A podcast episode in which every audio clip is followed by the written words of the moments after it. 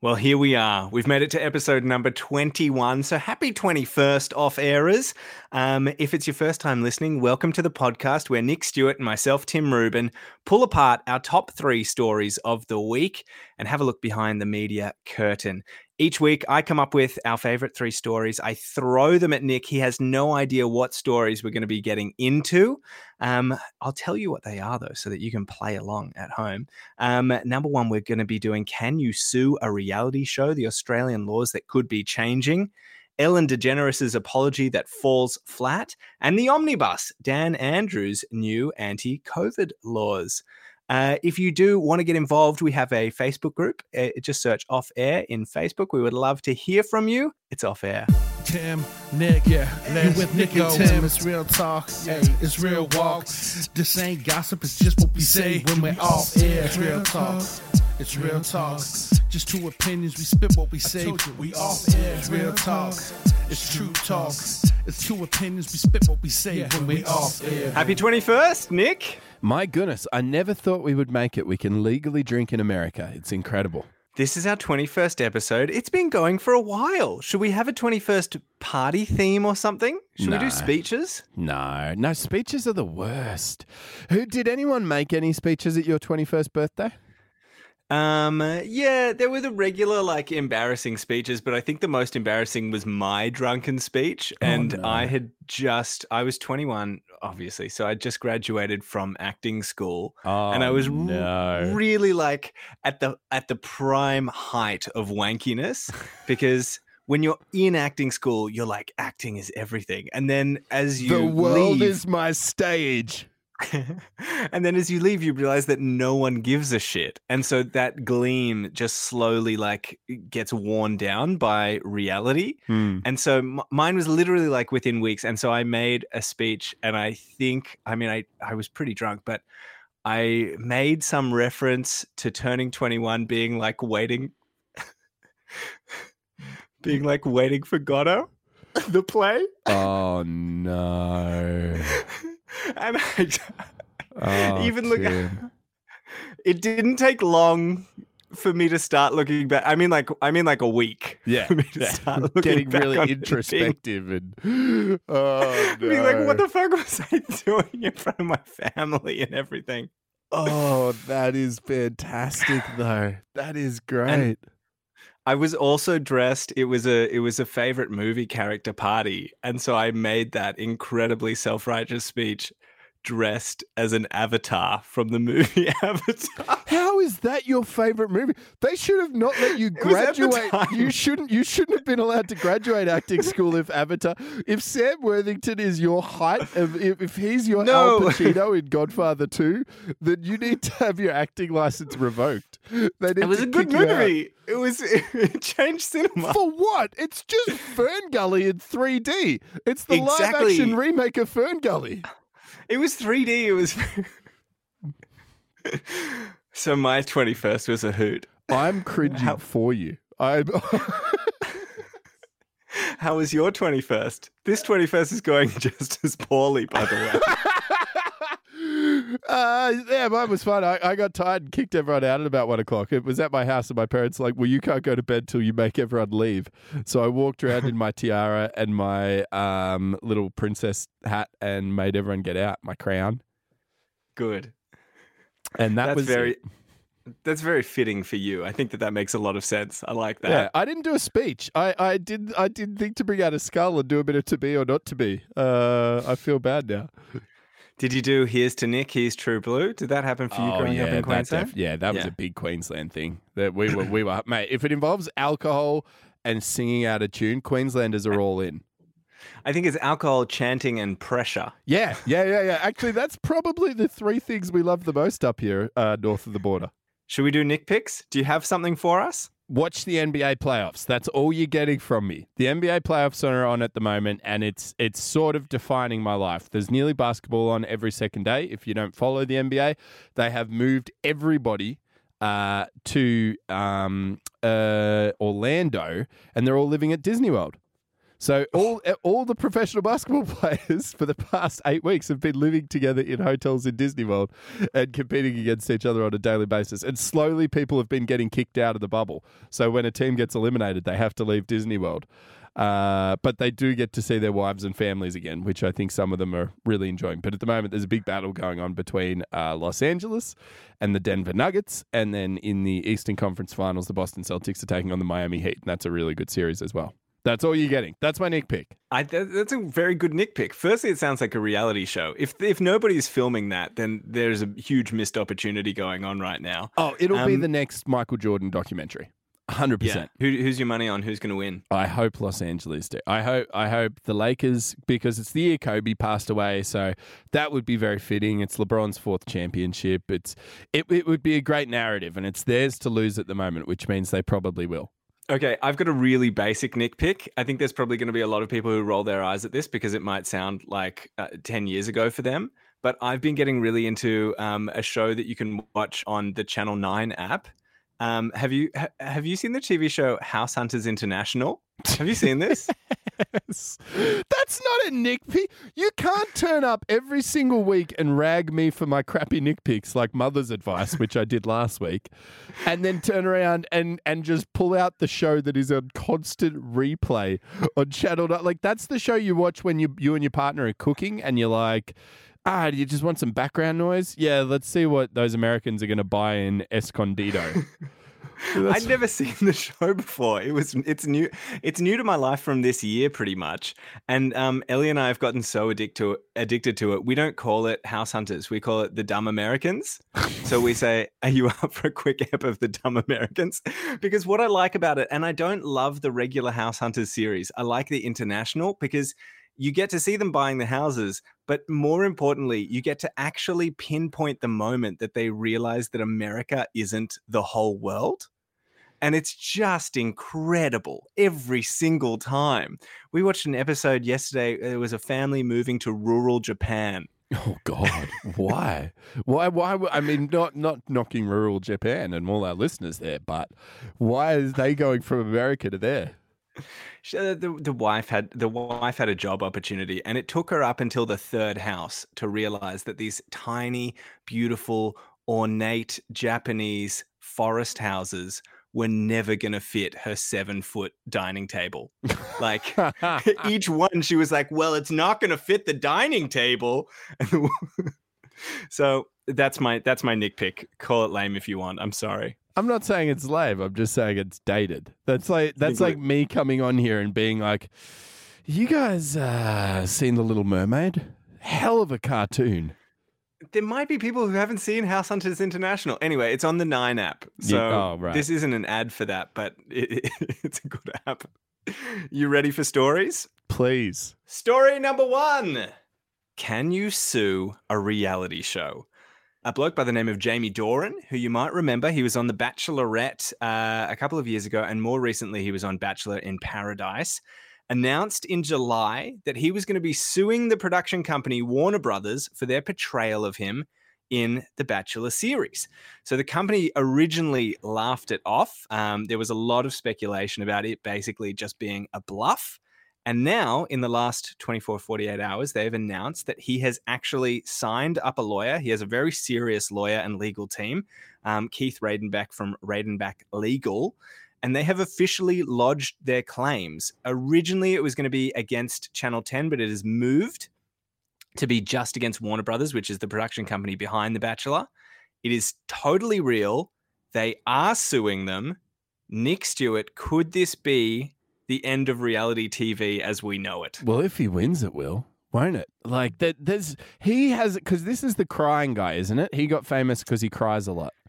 He got famous for crying. He was also labeled um, stage five clinger. Yeah. I, I, mean, he seems he's got dark hair. He's like kind of a, like a big buff dude. He is a firefighter, and I say this honestly as nicely as I can. Um, he do- he doesn't come across as the sharpest tool in the shed, and he, like I think that his kind of emotional maturity was probably taken advantage of by the show. You could see him being manipulated throughout it, and he got painted very, very, very badly. And that's what these people do. Can we just let's let let's cut to the chase and explain how what reality TV show is now, where it's come from, and how it got there. And the simple fact is, reality TV now is Neighbours or Home and Away with really cheap bad actors. It is with actors who don't know that they are being actors. Well, they some think do and that some they're don't. Yeah, Well, I they think that they're yeah. being themselves, and they think that a version of that is going to be portrayed, and that is literally not how it works. You can, if you're an audio person like you or, or I Mm. are, you can hear sentences being spliced together Yes. where they're chopping words out and in and forming sentences that these people have never said. Um, and creating characters out of them that they just aren't. Yeah, don't go on a reality show. And that's the key. And especially, I think the biggest sign to not go on a reality show is when they accept you as the person to go on the reality show, because that means that you're an idiot. Like if they've if they have chosen you, it's all well and good to apply. And plenty of people apply. Obviously, it happens every single year. Maybe the block is the only one that doesn't doesn't count Right. in this. But if you are, ch- if they're like, you know what, you are perfect for Married at First Sight. You have heaps of personality, and we think we're going to work really well with you. Then you should immediately not go on that show because it means they have got plans to portray you already. Uh, It really wouldn't surprise me. And, and you and I have friends that uh, have appeared in reality shows, and we've heard the same horror story from all of them, where it's just producers manipulating you to fit a role that they have already chosen before the show started.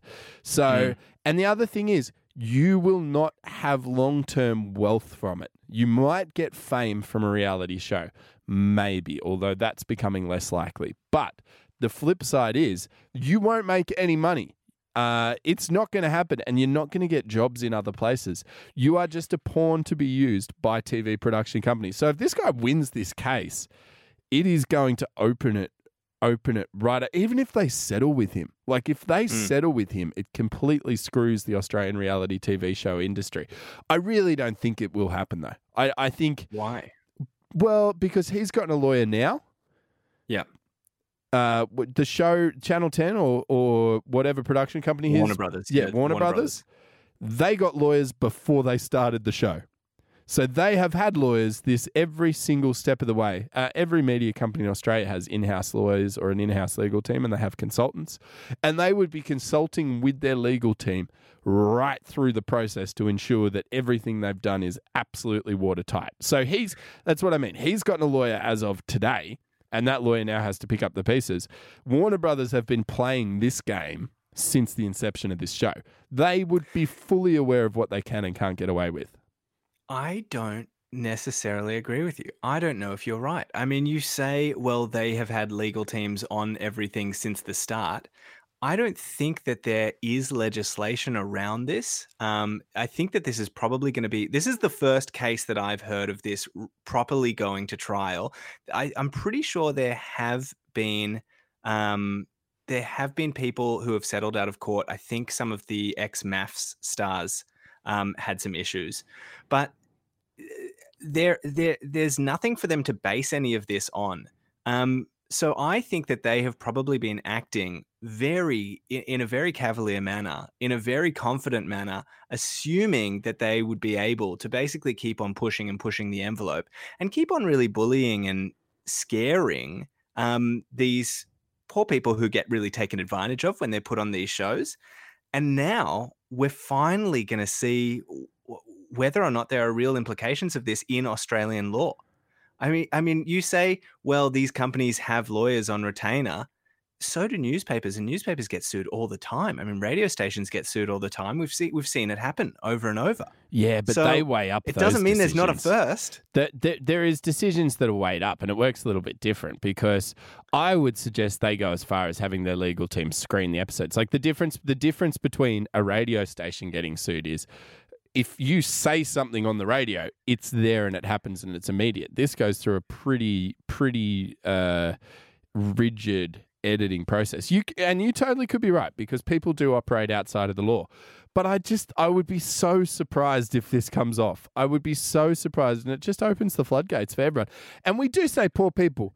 They have also signed up for this. And and I know that sounds bad and it's a bit of a cop out, but it's worth noting that we now have a pretty long case basis here of knowing that reality TV shows paint people in bad lights, and people It's still not a new seem relationship. Yeah. no, exactly, and people still uh, apply by the thousands to try to get involved in these shows. Yeah, but I think um, I, I still just wonder if they're putting a lot of faith in the waivers and everything that they're getting these people to sign. And I don't think that any of this stuff has ever been tested in Australian courts before. So I think that it's I think it's about time because this stuff has grown and grown. Like it's really snowballed to the point where they're literally writing sentences. I mean, it's almost like artificial intelligence. They're basically crafting sentences that these people haven't said. And these things are having huge implications on these people's lives. Like the defamation that these people will be go will go through. Like poor Jamie. I don't think that this guy would be able to do anything. Well, it's only Um, we- defamation if it's not true. That's the thing. It's only slander if it's not true. If they have Yes. footage of him doing those things, and as you said, if they've spliced stuff to make him, and the other thing is, is there like you have to allege something fairly critical against someone for it to be classed as defamation, even in a really litigious com- uh, like country like Australia or America.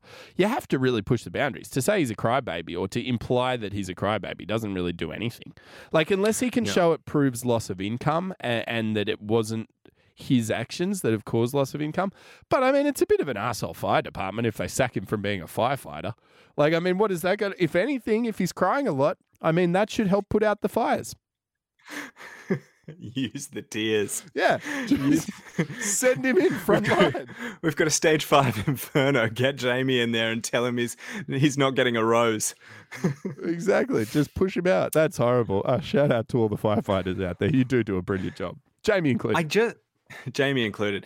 I think there is a huge um I think there's a huge myth in this country to do with the signing of waivers and how powerful waivers can potentially be. oh, they mean and- nothing.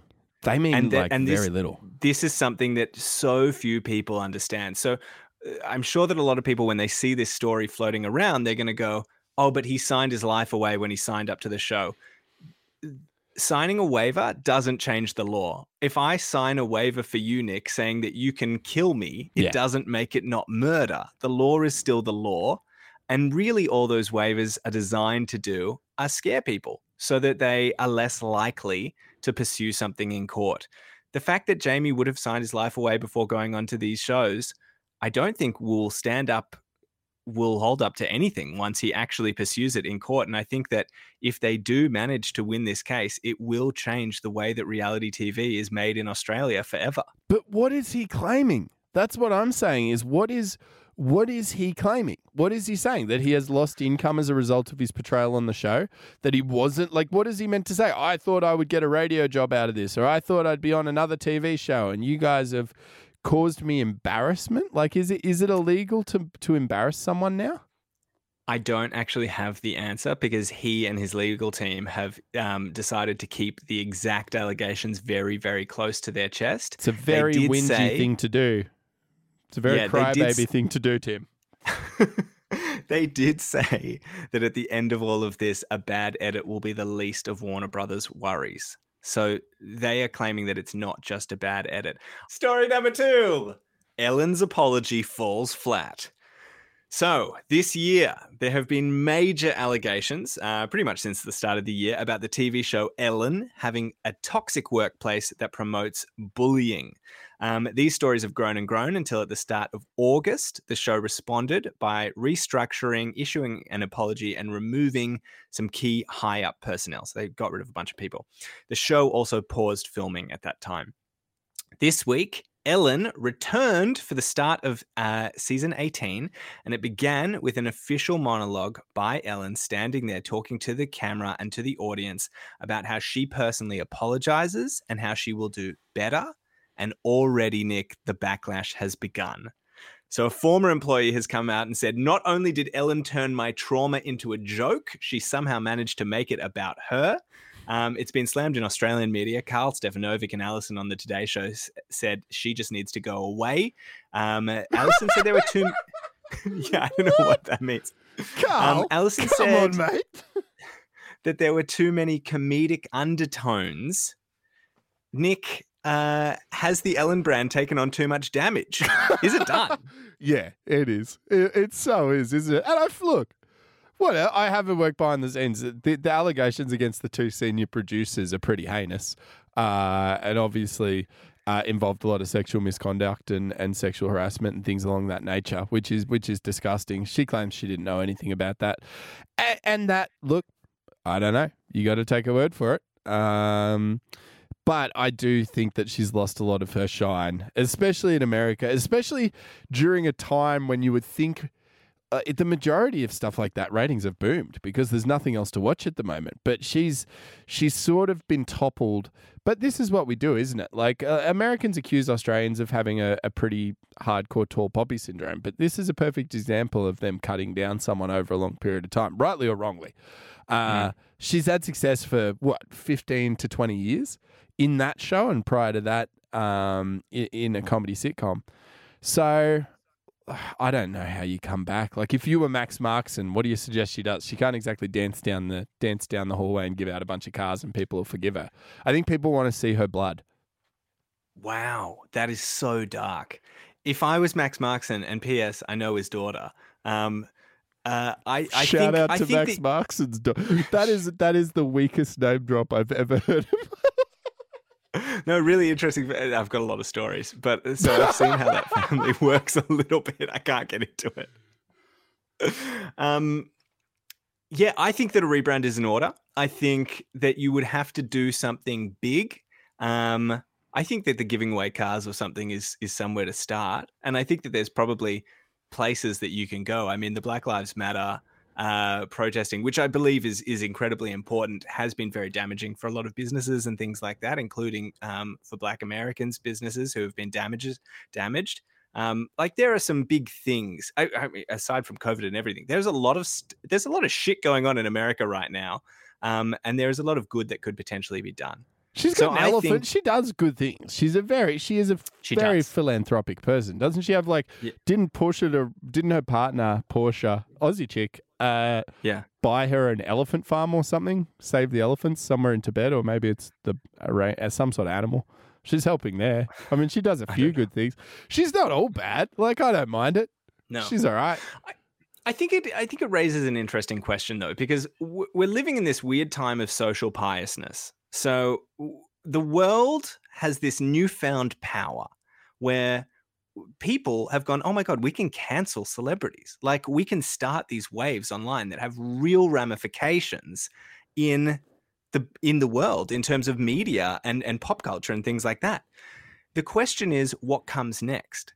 So, uh, like in a judicial system, if somebody commits a crime, they go to jail or they get a fine or whatever. Mm. And then hypothetically, that person is then able to move on and live their life because they've paid the they've paid the piper, they've paid their punishment. Yeah, but they're reformed. In the they've reformed in this world of mob justice. What happens on the other side Lyncher. of the backlash? Just lynch. Get get get a lynch mob going. That's what I think. Just hang a rope over a tree no, I'm totally kidding. Don't do that. Uh, no, especially, but what, like seriously though, like what do you think happens? Because this is not going to. This isn't the first person who is going to you know, and we're not talking Harvey Weinstein level stuff here. No. And I know that there were sexual assault things. Um, I don't think any of those have been. Story, none but... of those have been angled at her though, or, and no. there's been no implication that she was complicit to those things. No. I think no. the bit. Look, I, I get what you're coming at. I think the biggest thing is she will still have her money. She it just her fame is tarnished. But I think the most interesting thing is what the lynch mob acts on and that's where it's really, really curious from someone who ha- who's worked in the media. Is the thing that people seem to hate is a lack of authenticity. I mean, mm. in this country, we've got uh, um, Kyle Sandilands over there. They've got Howard Stern. These people make filthy, horrendous comments all the time. I like them both. I enjoy listening to them. Uh, and people don't actively try to lynch them. There's a small, small group of the population that do. But most people go, that's just that person being that person. That's what he does. Exactly. Yeah. I think that's harder when you have someone like Ellen, where she's built her whole brand on being kind to people, and then they go, well, you you haven't been authentic with us. You've lied to us and you've deceived us. It's like it's like if you become friends with someone and then you find out they're full of shit. Mm. and, and all of a sudden you go, well, oh, that's left a bad taste in my mouth. Um, so that's where it becomes. That's where I think it's really interesting, and it's a good lesson for people. Is there used to be that element of Hollywood and glam, and it's all for the show, and that's not Mm, what people want now. Yeah, exactly. People don't want the curtain. People want it stripped back, and I guess that's why it's interesting that podcasts and YouTubers and all of that world is becoming so much bigger because people feel like they're getting a real sense of the person. Yeah. I guess the difficulty is though for a TV show like Ellen. Uh, I mean, we we've we touched on the Ellen story um, a couple of months ago when it was first breaking, and the thing that I said then was everybody loves the sausage, nobody wants to know how it's made. And when when you're talking about a show of the scale of Ellen, like they're pumping out five shows a week, and on every single show, Justin Bieber is jumping out of a cardboard box and surprising Hugh Jackman you know, these are huge things to set up and orchestrate. And even if it is the happiest show on earth, behind the scenes, there's a lot of shit that has to happen to get Justin Bieber into a Justin Bieber sized cardboard box and get Hugh Jackman standing on the X. And so I want to separate. Uh, I think that the the sexual assault thing is is kind of separate from the things that Ellen has been accused of. So if we remove that from the equation, there is going to be a level of intensity and pressure in order to make that show happen. Yeah, but Um, if you, but the other thing you got to remember is the audience they're pitching to is, I would say, if you had a target human in mind for someone that watches Ellen, it is Karen, and and Karen loves to complain about things, and we all know that. So I just think you know know your audience, and, and you know. Is, is what if she is? Can- she will only be cancelled if it becomes uh, not a profitable thing to do. If it remains a profitable show and advertisers still want to advertise, then the show will continue. That's the reality Yeah. of it. I, I did notice when I was researching this show that there was a clear divide on what the different stories were saying, depending on the type of publication. Pedestrian and other uh, very new age publications were saying Ellen gets backlash for this, Mm. um, for her apology being inauthentic. And then, um, kind of more ol- like older, more mainstream publications, aside from the Today Show, actually seem to be um, very pro Ellen making her apology. So I do wonder if that that older, um, you know, older middle class, middle aged woman that probably watches this show is going to feel that inauthenticity, or if Hmm. she's just going to be happy that the show is back on. Well, that's exactly right. I think anyone that reads pedestrian TV, and I do daily, Yeah. uh, d- d- they don't watch Ellen. No, no one. Like unless you are peak stoner that that sort of reads pedestrian TV, and you have got all the time in the world of, of eleven o'clock on a Wednesday morning, you're not watching Ellen. So that again, it comes down to that like cancel culture. Ninety percent of the people who are doing the canceling don't consume the product anyway. And, and that's a capitalist society. Like as long as that that product can still generate money, then it will continue. Yeah. I just think that at the end of the day, we need to allow people to potentially improve and to potentially move on. And so, if all we do is we shut people down and jump down their throat when they are trying to improve, and I don't, I mean, obviously, we don't know Ellen personally, but I watched the apology speech. And it is a comedy TV show. So the fact that she included some sense of humor in her apology, I think, is on brand. I, um, I mean, we saw it with uh, what's the name of the old talk show uh, announcer guy, the late night guy Bill Cosby. who did no, not Bill Cosby. Um, he came out on on his show and he spoke about how he'd been having an affair with his wife and someone was blackmailing him. oh, and that's- David that's- Letterman. David Letterman, and that speech was incredibly heartfelt and incredibly genuine, but it also had elements of comedy in it because that's what these people's brands are.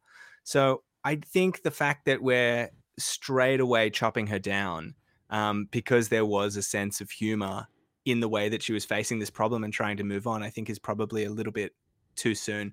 I think that we we need to, in the same way that we uh, um, speak about canceling people or hold people accountable, we also need to allow them to potentially move on. You're right. I'm going to set up a GoFundMe for Ellen. I mean, you raise a good point, but at the end of the day, she's still Ellen DeGeneres. She's got an elephant She's farm fine. in Bali or whatever. she's she's going to be all right. Have you seen the house she's doing the show from? Uh, I didn't even know people made houses like that. The way the wealthy live is incredible. It's a good point. I'm not donating to a GoFundMe. I think she should have a show. Should we move on? Story number three. Why are you pushing such a pro Ellen agenda? I just like Ellen, okay? Give her a chance. Jeez. Okay. Sure, man. I'll take it easy on Ellen. Okay. Ooh. Story number Story three. Story number three. Story number three. All aboard the omnibus. Dan Andrews, Nick, come with me. We're going for a little journey for story number three into the deep dark world of Victoria. Okay. Dan Andrews has launched some new laws in Victoria to give, get this, public servants the ability to arrest and fine people. So these laws are drafted as a part of uh, obviously the anti COVID measures. Um, they're called the COVID 19 Omnibus Emergency Measures Act 2020. Currently, they've passed in the lower house and they are uh, soon to be debated in the upper house to become law. Uh, it's pretty full on it would basically mean that there is there would be potentially a whole other level of plainclothes police officers they're not really police officers but they're just public servants who would be walking around amongst us who could arrest us. Um, obviously eh, all of this covid fining and everything has had a huge toll on the police and this is a response to that. Have you have you heard about this story? Does, and what do you think of it? I think I saw a super uh, right wing meme about it on an uncle's page on my Facebook where it talked about uh, the fact that accountants for the government can now arrest people for thought, uh, like like uh, for think speak and stuff. It was very Orwellian. So I don't know the full details to it. I guess I've got two questions. My first one is Are there any public servants out there that want this? Like, is there any public servant out there that wants this authority or this level of responsibility? Because you would sort of assume if they did, they would have gone and become a police officer. Uh, and so second, can i answer before Yeah, we yeah, get to number two yeah. I I live with a public servant, my housemate. She is not into it. she's like, she's like, I haven't done training. I don't know if I can speak officially on. it. I'm not going to name her, but um, I think the answer is no. I think the answer is no. Well, that's what I would assume. And then secondly, does Dan is is is he just leading into the dictator Dan thing now? Like, do you think he's just Mm. sort of in the same way that Scott Morrison is just leading into giving giant multinational corporations millions of Australia's taxpayer dollars and then saying that it's all the job seekers' fault? Do you think that Dan Andrews is like? I'm just going to make this as much of a democratic socialist state as possible while I still have a chance. Well, he's got the nickname. I mean, once you've got the nickname, why not? Like, he's not going to come back from that. The thing no I one's love- going to stop calling ScoMo ScoMo. No, He- but like, yeah, d- the thing I love most about the dictator Dan nickname is that anyone that lives in a country where a dictator is their leader, you can't call them a dictator. Like, like if you lived, if you lived in Soviet Russia and you were like, ah, old dictator Joseph, you weren't coming back from that. Like a neighbor was dobbing you in tomorrow. So it's usually a pretty good sign if you can take the piss out of your leader that you don't live in a dictatorship. So I, I mean, it's very easy to criticize it and and make fun of it and say that it's potentially a dictatorship. I think if you break it down, it's not as insane as it originally sounds. So, like, if you like, we have enforcement officers for different departments in most areas of Australia that aren't the police. So, if you're on a bus or a train or a tram or something and you don't have a ticket, the person that comes to check your ticket is not a police officer if you are camping in a uh, regional area and you're doing something illegal by like starting a fire or something and you get reported you don't get reported to the police you get reported to the state park office or, or whatever it is in, in the state or um, territory that you live in so all this is doing is giving some of those powers is basically dispersing some of those powers Well, I think it But- depends though on the distinction though, because there's a difference between arresting and fining. Like I've been I've been fined plenty of times and I've been arrested a few times. And when you get arrested, they take you with them. That's the biggest distinction I've always found is that anytime I've been arrested, I have to go with them. Whereas when I'm fined, I get to go home. It's a really big difference between the two. Uh, I chose a really bad time to drink a glass of wine. oh, I'm glad that you that this is what we're here for to break down these deep subtleties that most people would never know. Only esteemed media professionals can know. Okay. Um do you think that it's a good idea? And does it scare you? I think fines are for. It doesn't scare me because I'm not in Victoria, and you guys just have your Mhm. whole other. It's just a different world down there. It's it's Mm. trade European, um, but it doesn't.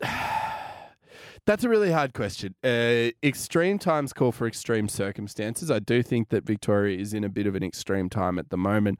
This seems like overkill. If I'm being honest, it seems a little bit like overkill. I guess the thing that I find interesting is, and I was thinking about this the other day, is that they're constantly reporting the amount of people they're fining in Victoria.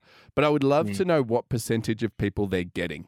Like, you know what I mean? Like, if if if, if the police come out and say they fined, you know, hundred people over the weekend for drink driving, then God, how many people out there are drink driving? Because they're not they're not getting hundred percent of the people who are committing the crime.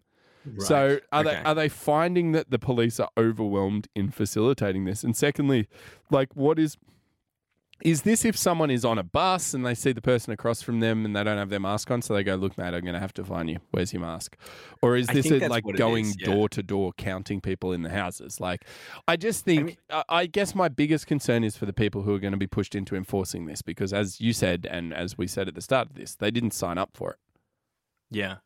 I think, uh, I mean, part of the story that we are not seeing is that there are a limited number of police, and these people have, uh, the police in Victoria and really across a lot of Australia right now, have probably been pushed to their limit, to their capacity for the majority of this year now. And at some point, this is going to have to be scaled. Like, I think we're getting to a point where we- we're going, okay, what's going on right now is probably going to be some sort of normal for who knows how long until there's some type of vaccine.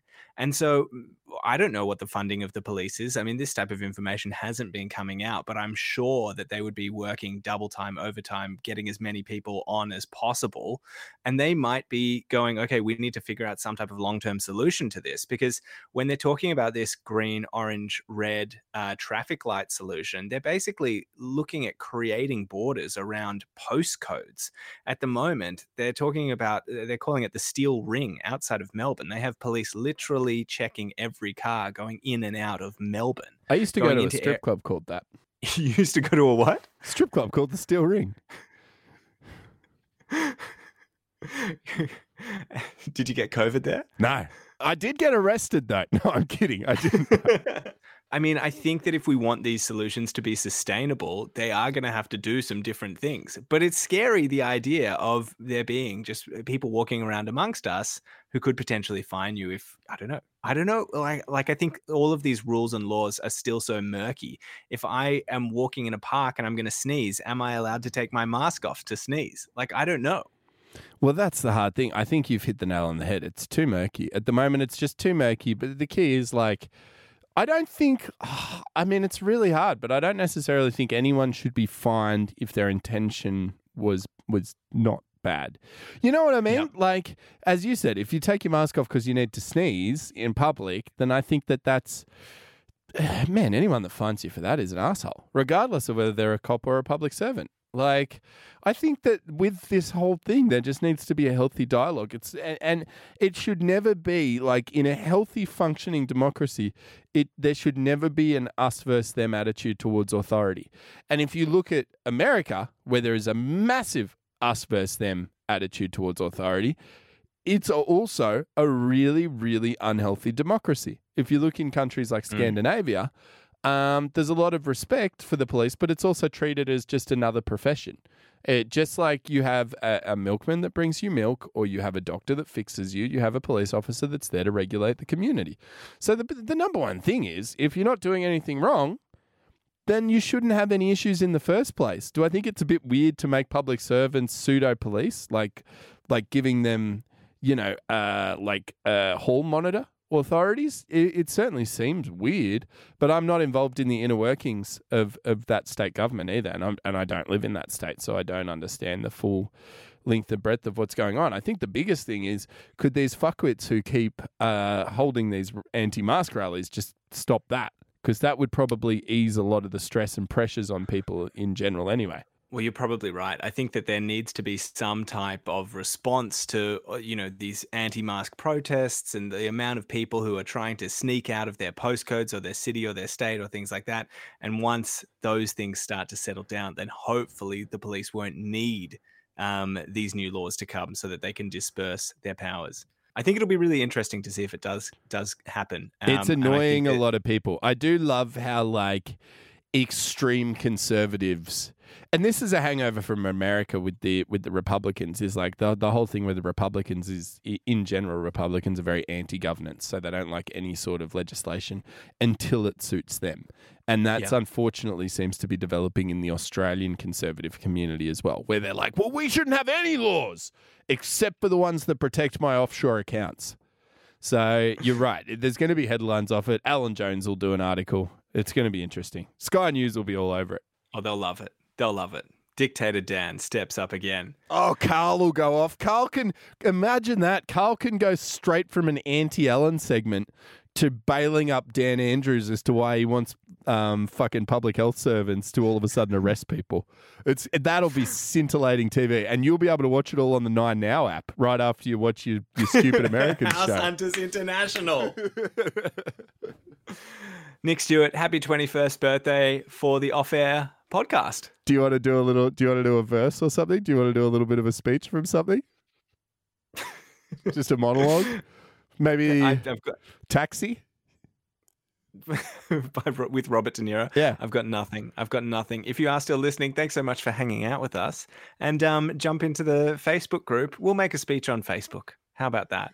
Let's not. Um, Okay, search off air. We've got a uh, Facebook group where we um, uh, throw all of our story ideas around during the week. We love to hear what you think of them, and we would love to chat with you on there. Um, otherwise, we'll catch you next week. See you later.